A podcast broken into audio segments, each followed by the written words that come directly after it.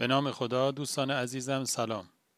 عصر جمعه همگی بخیر براتون روزی پر از خیر و برکت رو آرزو دارم و از شما دعوت می‌کنم که امروز با عنوان بخشش رو با هم بشنویم.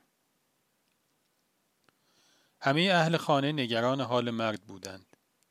او خدمتکار خانه بود خلافی مرتکب شده بود و ارباب خانه دستور داده بود که او را تنبیه کنند. حالا او در گوشه ای از خانه نشسته بود و به این فکر می‌کرد که چرا کاری کرده که از چشم مولایش افتاده است. او می‌دانست که امام حسین علیه السلام قرآن را بسیار دوست میدارد.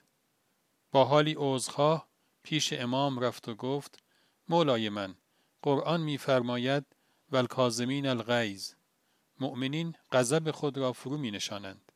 امام به اطرافیانشان فرمودند رهایش کنید.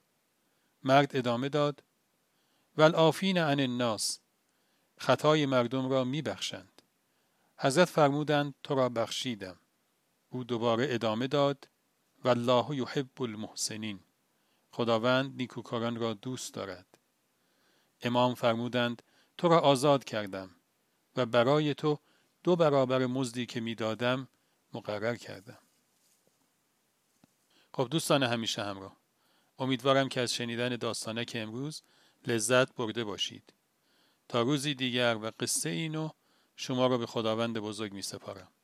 خدا نگهدار.